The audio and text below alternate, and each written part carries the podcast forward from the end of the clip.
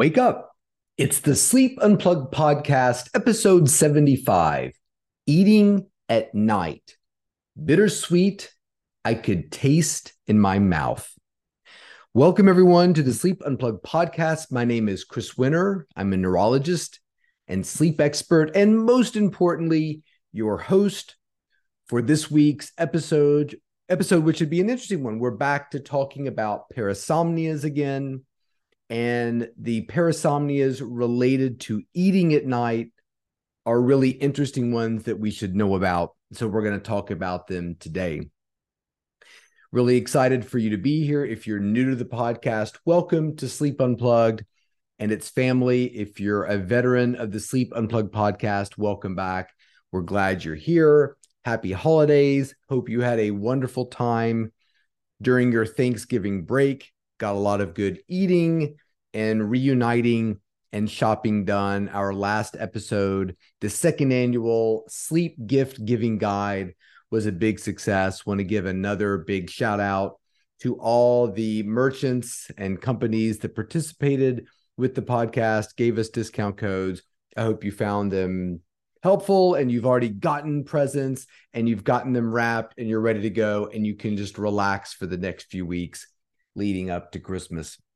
If you want to get in touch with the show, let us know what shopping you've done. If you want to uh, purchase something or tell us about one of the purchases you've made, want to buy one of my books or one of my hats, like our uh, friend Brendan did, who we'll talk about in a minute, you can contact the show at Dr. Chris Winter on Twitter, Dr. Chris Winter, Instagram, Threads, Bluesky, TikTok you can find us on our Sleep Unplugged YouTube page where we post the videos of all of our content.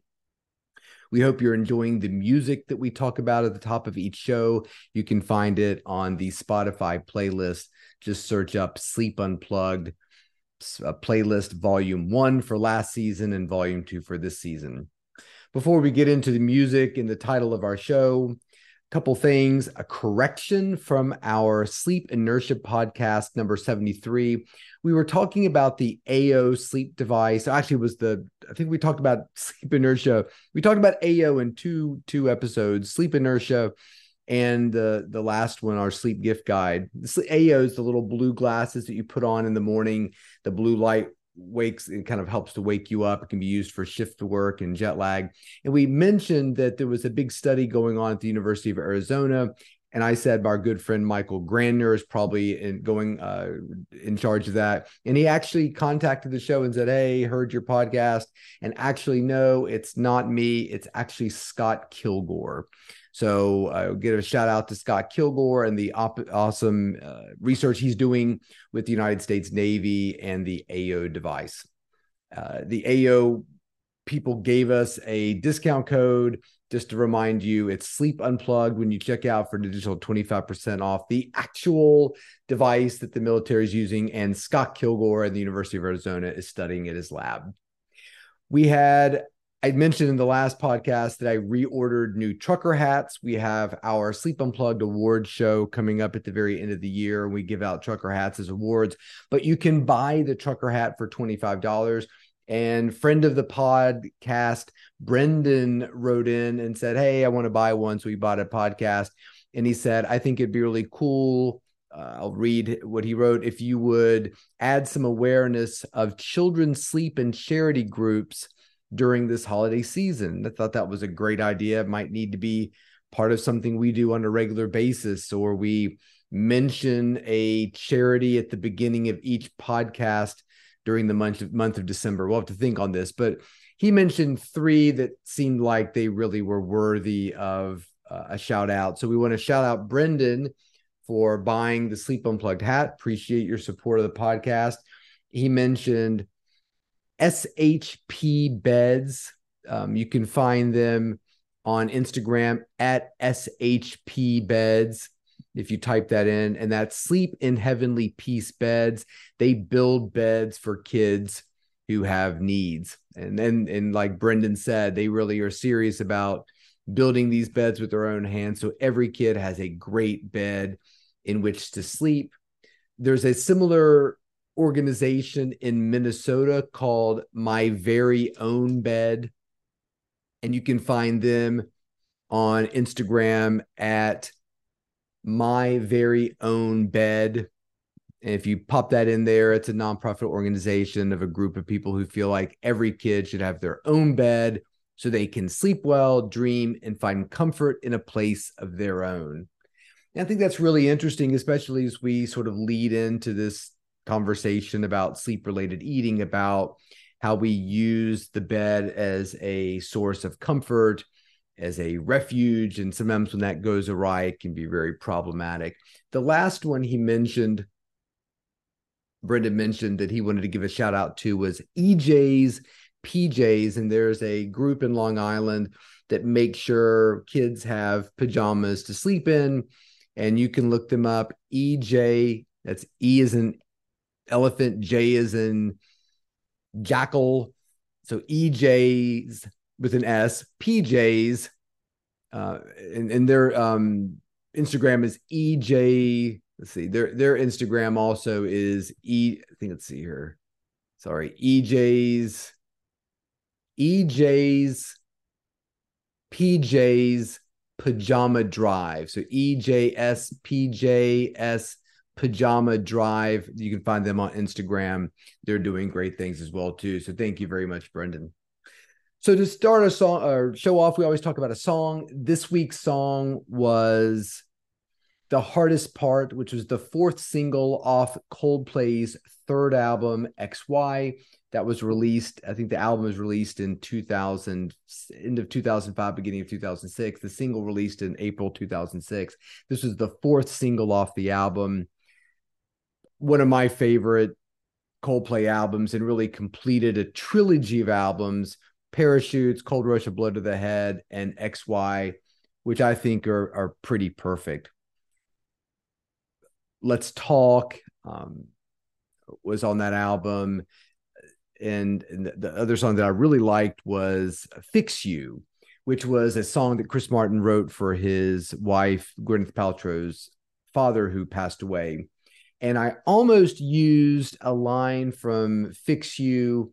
for our sleep inertia podcast we had in episode 73 when you feel so tired stuck in reverse i thought that was a really good line for our sleep inertia but we went with the Shakey Graves i can't wake up album title so wonderful album I, I really kind of fell off with coldplay after their third album but i think those first three albums are just perfect and so many great songs on there so we'll put on there hardest part, as well as we'll throw fix you on the inst the the the Spotify playlist for the Sleep Unplugged uh, music. So if you're following along, that's on volume two, Sleep Unplugged. We'll add those two songs to the playlist. So let's get into eating at night, which is a really interesting phenomenon.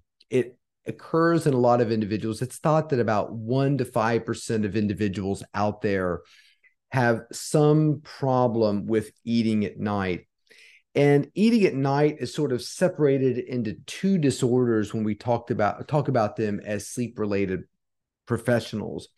There is what we refer to as nocturnal sleep related eating disorder, NSRED. There is also night eating syndrome. And really, when we get into the distinctions of this two, which we will get into, we generally think of night eating syndrome being differentiated from nocturnal sleep related eating disorder by consciousness, meaning that individuals who struggle with nocturnal sleep related eating disorder are not aware that they're eating at night. Individuals with night eating syndrome are. So they have a conscious, they know what they're doing at night versus the nocturnal sleep related eating disorder individual waking up and being surprised that there is food out in the kitchen and not having any awareness that they consumed it. Some individuals think of these disorders as being part of the same. I don't. I consider them to be separate entities with that confusion or lack of awareness being central to the diagnosis.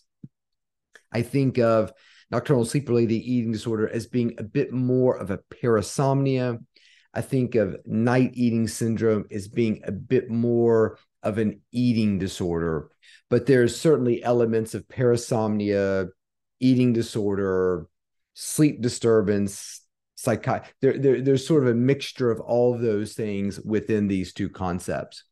And when you look at individuals who are struggling with these disorders, you often see a significant amount of weight gain. And in the case of nocturnal sleep related eating disorder, it's the weight gain that is often the clue that something's going on, especially if that individual lives by themselves. Uh, there is a degree of insomnia that often goes along with the disorder, and to some degree, shame and embarrassment that that is that highlights both of these types of things. And when you look at these disorders, there's often a much higher prevalence of eating disorders within these two groups. So if you look at a population uh, that do not have eating disorders, there was a study that looked at those individuals compared to individuals who were in outpatient treatment for eating disorders and inpatient or hospitalized patients who were being treated for eating disorders, sort of a bit more serious. 4% uh, prevalence in the non eating disorder group, 8% in the outpatient eating disorder group, 16% in the inpatient eating disorder group. So there seemed to be a relationship in that study between eating disorders and these sleep disorders. We'll start with nocturnal sleep related eating disorder, NSRED. The first case was reported, I think, back in the mid 50s, but it was really two researchers from Minnesota that really put this disorder on the map. And that was Carlos Schenck and Mark Mahowald, both from Minnesota. Uh, huge in the field, got the Bill Dement Sleep Research Award in 2007 for being real pioneers in the field. Unfortunately, Mark Mahowald passed away from complications related to a stroke back in 2020, I believe but Carlos Schenck is still going strong. In fact, I heard him speak at the Virginia Sleep Sleep Sleep Society, Virginia Academy of Sleep Medicine meeting not too long ago, and was just delightful and a, a world of knowledge. So when you look at these individuals again the sleep related eat, nocturnal eating disorder people are completely unaware of what they're doing when it comes to these um, disorders and when you look at what they're eating, there's often a distinction in terms of the content and way they eat between these individuals and the night eating syndrome. These individuals are eating aggressively, they're eating high caloric types of foods. They are messy and often dangerous with, eating them. In order, in, in other words, are eating heating up coffee and you know scooping it out of the pot with their hands and trying to drink it and you know burning their hands or burning their mouth they can sometimes eat items that are not prepared properly. They can sometimes eat items that are not even food items. You know the classic cigarette sandwich putting cigarettes between two loaves of bread and eating them or cooking chocolate. You know somebody's gotten into the cooking chocolate and you know put it in some you know rolled it in some flour and just ate it. And and often there's a tremendous mess that's left behind. In fact one patient was accusing her family of making a mess in the kitchen when later on she saw you know staining on her bedclothes and realized she was the one that was actually getting up and eating that even though she had absolutely no recollection whatsoever toxic items uh, you know, non-edible items, you know, all kind any, anything can really be up for grabs. And often this relates, you know, not only to weight gain, but also some degree of injury or danger that can go along with with eating these items. When you compare these individuals to night eating syndrome, once again, there is an awareness of the eating. So there's often not this kind of behavior that's going along with it. That individual got up, consciously made a you know big sandwich i'm thinking about that because of a patient who eats sort of a hoagie kind of you know hero sandwich every night cleans up and goes to bed and absolutely has to have that sandwich in order to go back to sleep or so he thinks so not only is there consciousness unconsciousness but really the chaos, danger, disorder, dysfunctional eating of the nocturnal sleep related eating disorder distinguishes it from the night eating syndrome. So when you think about diagnosis, In neither of these studies is a sleep study necessary, but it can sometimes be helpful in terms of determining you know what might be going on. So when we think about the diagnostic criteria for nocturnal sleep related eating disorder there are four criteria. All four must be met.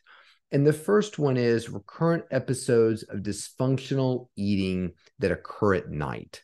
That's that's sort of a hallmark of the disorder number two or b it's abc b is actually divided into two where you have to have at least of one of the following associated conditions. One is you're consuming uh, consumption of peculiar forms or combinations of food.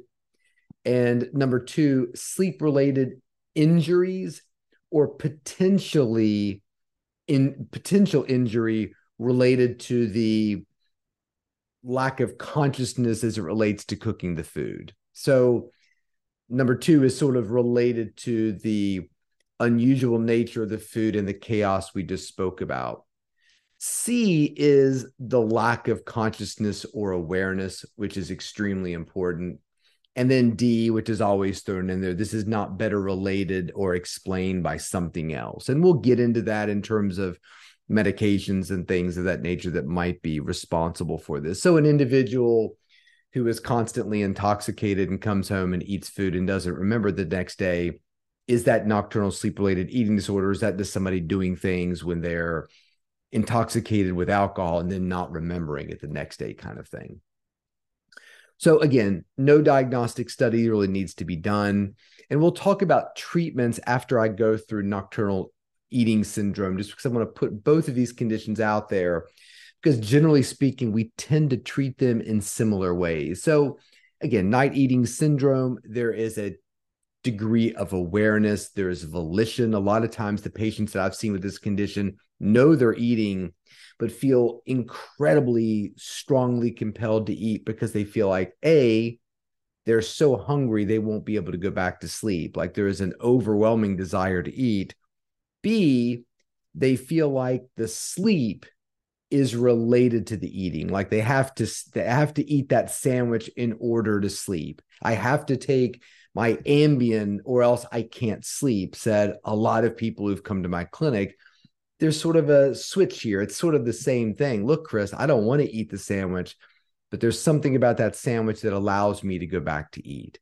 And now we get into sort of the cognitive constructions that these individuals have created about their sleep as being part of this disorder.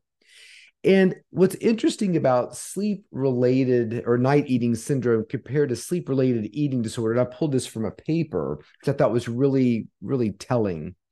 Quote, sleep related awakenings are the cardinal feature of sleep related eating disorder where a shift in caloric consumption to nighttime seems to be the cardinal feature of nocturnal eating syndrome, meaning that in sleep related eating disorder, these individuals are suddenly awakening, eating, and going back to sleep, and having this sort of parasomnia like phenomenon happening out of the abnormal awakening from deep sleep. And when we look at sleep related eating disorder, it's generally happening within the first couple hours of the night. What happens during the first couple hours of the night? That's when we have deep sleep. So, sleep nocturnal sleep related eating disorder is generally thought to be a non REM parasomnia that's arising out of deep sleep. And we've talked about somniloquy. We'll talk about sleepwalking one day.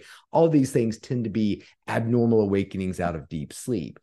Where really the night nocturnal eating syndrome is an individual who is just hungry and once is motivated to eat at night.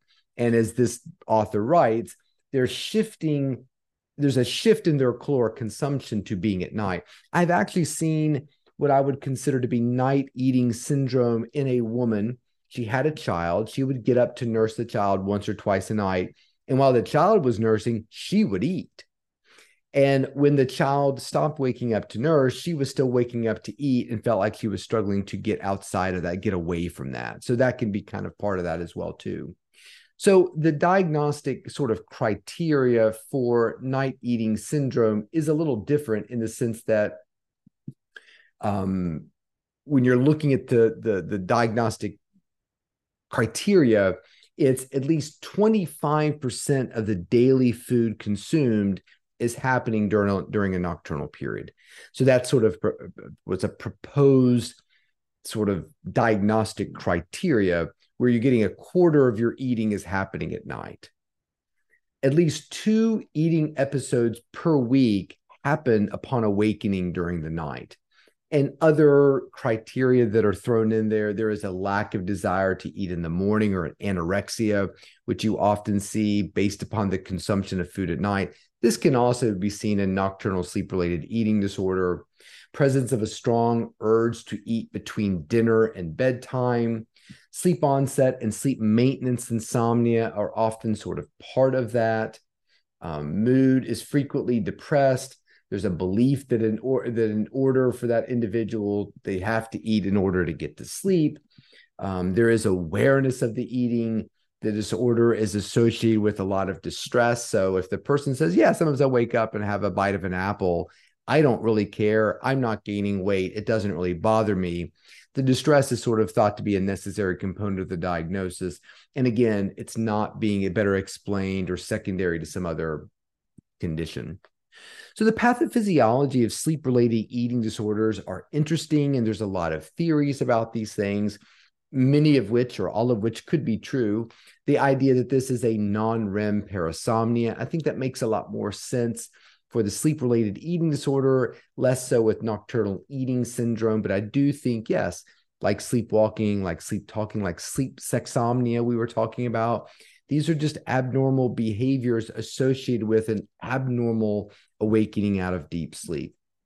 Some people think it's a disruption of our circadian rhythm, which is telling us when we should eat and when we shouldn't eat, that we're getting circadian cues to eat at night when we shouldn't be getting it.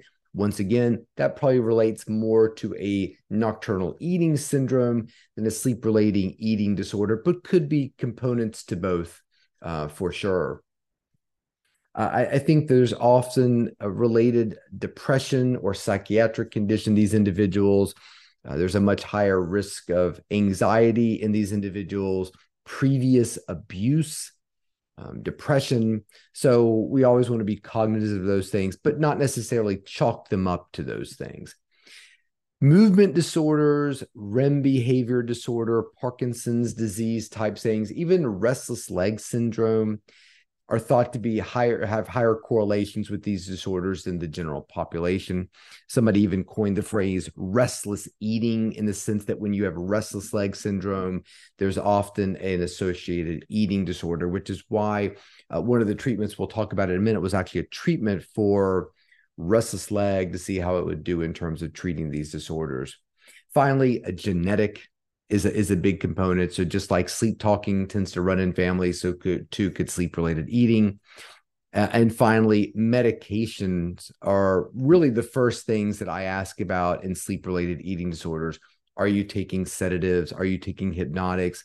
Zolpidem, Ambien is a huge one. Individuals with taking Ambien uh, have a much higher incidence of sleep related eating than the uh, than the general pop- population. But there are also other medications besides Ambien, mirtazapine or Remeron. There's a case related report about that. Aripiprazole, which is also known as Abilify, there's a 2018 Japanese case report about that causing sleep related eating disorder as well too. So a careful medication check could be helpful as well. How do we treat these medications? I think if there's an underlying sleep disorder like sleep apnea, like restless leg, treating it often makes the problem much better. If there are individuals who are taking medications like zolpidem, like aripiprazole, like mirtazapine, coming off those medications could be helpful as well too. There was a big push for psychotherapy and what was called environmental manipulation, meaning let's do some psychotherapy and lock up the refrigerator that generally was not particularly successful and often had some sort of unforeseen negative consequences. The weight loss was minimal. There was a fair amount of depression associated with that treatment. So it was kind of abandoned, not thought to be particularly successful. Ropinirole, which is the medication that we often use for Parkinson's disease or restless leg, often referred to as Requip, was shown in studies to be pretty successful for, for individuals um, particularly those with REM, I'm sorry, with movement disorders or restless leg syndrome types of things. They seem to be more successful with those individuals. And finally, topiramate or Topamax. There was a study in 2020 by Winkelman. There were 34 participants. They were randomized to either get to- topiramate or placebo. And not only did topiramate seem to reduce symptoms in a much higher percentage of people than placebo, I think it was 74 to 33. The clinical global impression scale was very high as well, too, meaning when you ask people, how do you feel with this medication in terms of its success, they were really positive about it. I think it was again about 75, 35 breakdown between people on the drug and on placebo. And then in terms of weight loss, the Topamax group lost eight and a half pounds on average. The placebo group gained a pound. Now, Topamax has actually been used independently as a weight loss agent but I think there's also sort of the weight loss associated with the treatment of eating disorders at night, which was uh, responsible for this as well too. So that's it. That's really what I wanted to talk about. These two disorders, I wanted to put them on your map in terms of eating at night can be a problem. So if you have children who are waking up at night and eating or people in the house and they're saying, "Look, I don't remember doing that," or "Yeah, I do remember doing it, but I feel like I can't stop myself from doing it. We want to take these types of disorders seriously. And I wrote about them in both my books, The Sleep uh, Solution, Why Your Sleep's Broken, How to Fix It, as well as The Rested Child, I believe. Um, I think I wrote about The Rested Child. I, I know I did in Sleep Disordered, in the Sleep sleep uh, sleep solution book. Uh, so if you want more information, you could read about it there. Uh, give me a shout out if you have a personal story about sleep related eating. It's Dr. Chris Winter, Instagram, Twitter, TikTok, Bluesky, and Threads. Find our page on YouTube. It's the Sleep Unplugged YouTube page with all of our videos. Find the Spotify playlist. We'll put some Coldplay songs on that. And that's it. I uh, hope you've enjoyed this podcast. And until next week, sleep well.